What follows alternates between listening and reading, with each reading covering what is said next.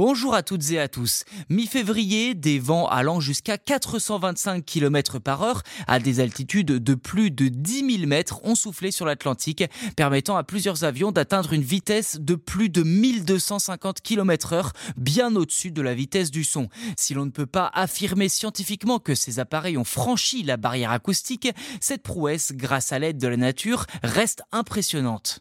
Le National Weather Service, l'équivalent de Météo France en Amérique, a donc enregistré la deuxième vitesse de vent la plus élevée de l'histoire depuis le début des mesures dans les années 50.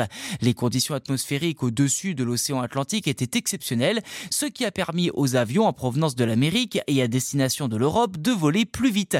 À commencer par le vol 22 de Virgin Atlantic entre Washington et Lisbonne au Portugal. L'avion a tout simplement gagné 50 minutes grâce à ses vents favorables. Un vent arrière a littéralement emporté l'avion, atteignant une vitesse de pointe de 750 miles par heure, soit 1249 km heure. La vitesse s'est ensuite stabilisée entre 965 et 1125 km heure, quand bien même au-dessus de la vitesse de pointe théorique de 945 km heure d'un avion.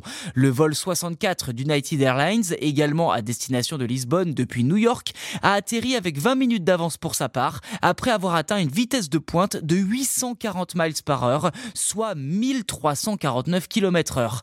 Enfin, le vol 120 d'American Airlines a atteint une vitesse similaire, 840 miles par heure, 1352 km heure, d'après les statistiques exactes, après avoir décollé de Philadelphie et est arrivé à Doha au Qatar avec une demi-heure d'avance. Alors comment les avions ont-ils pu atteindre cette vitesse? Eh bien grâce au contraste entre l'air très froid du nord-est et l'air très doux du sud-est. La fameuse onde de choc, le bang sonique, qui provoque précisément le franchissement du mur du son, n'a toutefois pas eu lieu. On ne peut donc pas vraiment dire que les avions ont réellement franchi le mur du son, même si leur prouesse est impressionnante.